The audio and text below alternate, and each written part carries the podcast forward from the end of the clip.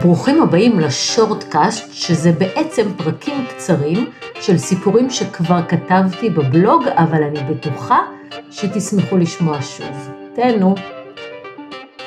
כשהם הכירו, זה נראה כמו שידוך מנצח. נעמי הייתה נערה יפת תואר ויצחק היה תלמיד חכם, עילוי בישיבתו. המשפחות נבדקו ונמצאו מתאימות והשידוך יצא לפועל במהירות רבה. יומיים לפני החתונה נקלע יצחק לפיגוע. פיצוץ אץ ברחוב יפו בירושלים כמה מטרים ממנו, הוא העיף אותו באוויר וסדק לו את היד. גופו היה מלא ברסיסים שבעיקר פצעו את עורו, ובנס גלוי והשגחה פרטית הוא נחשב כפצוע קל. החתונה לא בוטלה ולא נדחתה. וכאשר יענו אותו כן ירבה וכן יפרוץ, אמר הרב שהשיא אותם וסיפר שבחתונה הזו יש שמחה כפולה.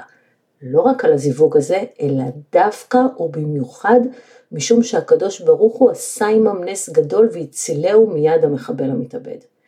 החתונה הייתה שמחה במיוחד ועד מהרה נעמי ירתה וילדה את בנם הבכור. במשך השנים שחלפו היא הביאה לעולם שבעה ילדים, חמישה בנים ושתי בנות, והלכה והיטשטשה עד שהפכה לאניגמה. כזו שלא רואה את עצמה לא כאדם בפני עצמו ולא בראי, וכל ישותה הוקדשה לתפקיד חייה, לתפקיד עליו גודלה וחונכה, אשת איש ואם במשרה מלאה. יצחק לעומתה היה עסוק בעיקר בעצמו. טראומת הפיגוע ההוא נותרה חרוטה בנפשו, ועל אף שצלקות גופו החלימו כלא היו, צלקות נפשו לא טופלו מעולם, והוא התנהל בחיים מאז, כאילו כל הזמן מישהו רוצה לקחת ממנו משהו, והוא צריך לעמוד על המשמר פן ייגזל. הרי אותו מחבל רצה לקחת ממנו את הדבר הכי יקר, את חייו, והקדוש ברוך הוא הציל אותו בנס גדול והשיב לו את חייו, ומאז תפקיד חייו הוא לדאוג שלא יגזלו את זה, אותו. את זה הסביר לנעמי הרב שלה אחרי ששטחה בפניו את קשיה. החיים לצד יצחק היו ממש קשים. הוא לא הסכים לתת כלום מעצמו בבית, שכן זו גזלת זמן. מילה טובה הוא מעולם לא אמר לה, מעולם לא הודה לה על היותה אשת חיל, מעולם לא החמיא לה על בישוליה, על יופייה, על הדרך שבה היא מגדלת את הילדים, להפך. כולם היו צריכים להתנהל על קצות האצבעות לבל יזעם שגוזלים ממנו את שלוות נפשו.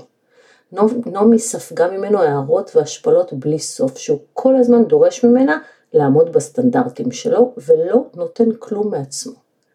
בנוסף, הוא דרש ממנה דיווח על כל הוצאה והוצאה וזעם על כל הוצאה שהייתה מיותרת בעיניו. גם אם בדיוק היה מבצע בסופר בשכונת מגוריהם, שגם ככה המחירים בו זולים יחסית לסופרים בשכונות ליד, והיא רכשה מוצרים שהיו מיותרים בעיניו, היא קיבלה התקף זעם, במהלכו הוא הסביר לה שהיא מטומטמת, שלא מבינה שכל המבצעים האלה נועדו להוציא מהם כסף בשביל שיקנו יותר. העובדה שהיא עבדה בהנהלת חשבונות והביאה את רוב הכסף לפרנסת המשפחה הייתה שקופה בעיניו. הוא ראה את עצמו כגזבר המשפחתי וכמי ששומר על הכספים כדי שחלילה לא יגזלו מהם שקל מיותר. לטיפול יצחק סירב כמובן ללכת ונעמי הלכה לשיחות עם הרב החכם שידע לנתח את נפשו בדייקנות כירורגית והסביר לה איך לנהל את חייה עם שריון שיגן על נפשה מפניו ויאפשר לה להמשיך לתפקד כאשת איש וכאימא וגם להמשיך לעבוד ולפרנס את המשפחה. שנים היא ניסתה לדבר אל ליבו ולשכנע אותו לפנות לטיפול. הוא לא הסכים בשום אופן. אני לא צריך שום טיפול, אל תעשי אותי משוגע, הוא היה אומר לה שוב ושוב, והוא הסביר לנעמי שכל המטפלים הם השרלטנים שרק גוזלים כסף מאנשים וגם עושים מהם משוגעים. כשהרב שוחח עמו כמה פעמים הוא הנהן וקיבל על עצמו כל מה שהרב אמר, אבל בבית שב לסורו ואף הסביר לה שאף אחד לא יודע יותר טוב ממנו מה הם צריכים בשביל להיות משפחה טובה. הטעות שלה, כך הוא הבהיר, היא שהיא לא עושה כל מה שהוא אומר. לא חס וחלילה כי אישה רעה, היא פשוט לא חוננה בחוכמה רבה. אפילו אפשר לומר שהיא טיפשה, ואישה טיפשה יותר טוב שתקשיב לדברי בעלה ותעשה מה שהוא אומר. טוב, בסוף נעמי הלכה לטיפול לבדה ובנתה את הערך העצמי שלה שנטחן לאבק. הרבה דמעות היו בטיפול שהיא הבינה שכדי להציל את עצמה היא צריכה לפרק את הבית. מאבק ודמעות היא בנתה לעצמה עמוד שדרה מחדש, חוליה אחר חוליה, וכשהיא הזדקפה, היא הלכה לדבר שוב עם הרב, והרב אמר לה, חז"ל אמרו שכל המגרש אשתו הראשונה אפילו מזבח מוריד עליו דמעות.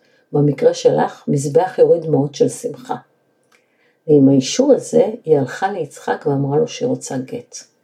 טוב, אתם לא יכולים להתחיל לדמיין את מסכת האיסורים שהיא עברה עד שהוא שחרר אותה. יצחק לא האמין שאחרי כל השנים, נעמי החליטה לעזוב מרצונה והיה משוכנע שיש מישהו אחר בתמונה שעומד לקחת אותו ממנה. והוא כזכור חי במלחמת הישרדות נגד העולם כולו וכדי, בשביל שלא ייקחו ממנו שום דבר. אז הוא לא הסכים לשחרר אותה. בסופו של דבר, ואחרי שנתיים של הליכי גירושים, הם התגרשו. אבל אז התחיל הגיהנום האמיתי, הילדים.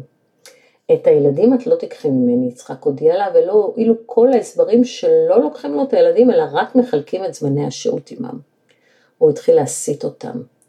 אמא שלכם פירקה את המשפחה, בגללה נהרס לכם הסיכוי לשידוך טוב, היא בוגדת, היא זונה, היא גויה, הוא טפטף רעל לבנים יום אחר יום, והרעל נזרע בנפש הבנים בהדרגה, עד שהם לא רצו ללכת אליה יותר. עם הבנות זה לא הלך לו, גם הם סבלו ממנו כי ראה בהן את דמות אמם, ואט אט הן הפחיתו את שהייתן עמו. ואז התחיל הליך משפטי. ויצחק רצה להוכיח שהוא לא אבא מנקר. הוא שלח אליה את הילדים כמו טילים מונחי מטרה להשמיד לה את הבית ואז לצלם אותה כשהיא צועקת עליהם ולומר שהיא מעלימה. עד שלא ראיתי את הסרטונים של חורבן הבית, לא האמנתי שילדים שהיו טובים ומחונכים יכולים להפוך לרובוטים אלימים. לא האמנתי שהרעל שמוזרק להם יכול להפוך אותם למכונות הרס. בביקורים שלהם אצלה הם שברו את הדלתות ועשו חורים בקירות והרסו את המשקפים ושברו צלחות ופוצצו תבניות של ביצים בתוך המיקרו ושרפו בגדים וניירות בסלון וזרקו סדרי אוכל על הרצפה ושפכו את תכולת הארון של הבנות על המיטה ואז שפכו על הבגדים עציצים שלמים ולקינוח דלי מים. והכל כשהבנות בוכות והם צורכים ומצלמים ושולחים לאבא ובסוף הוא הזמין משטרה והגיע עם השוטרים בשביל להציל את הילדים. ובתגובות לבית משפט הוא טוען שהיא האלימה ושהוא לא מנקר למרות הזעקות של כל הגורמים המטפלים שרואים מה הוא עושה ומזהירים שהילדים בסיכון. ויש שופטת אחת שלא נותנת החלטה. שבוע אמרתי לה, לנעמי לפני עוד דיון ששוב נדחה שאני מאחלת לילדים שלה נס חנוכה שיאיר להם את הדרך ויוציא אותם מהחשיכה לפני שיהיה מאוחר, מאוחר מדי. שיהיה שבוע עם בשורות טובות ותודה לכם שהזמנתם.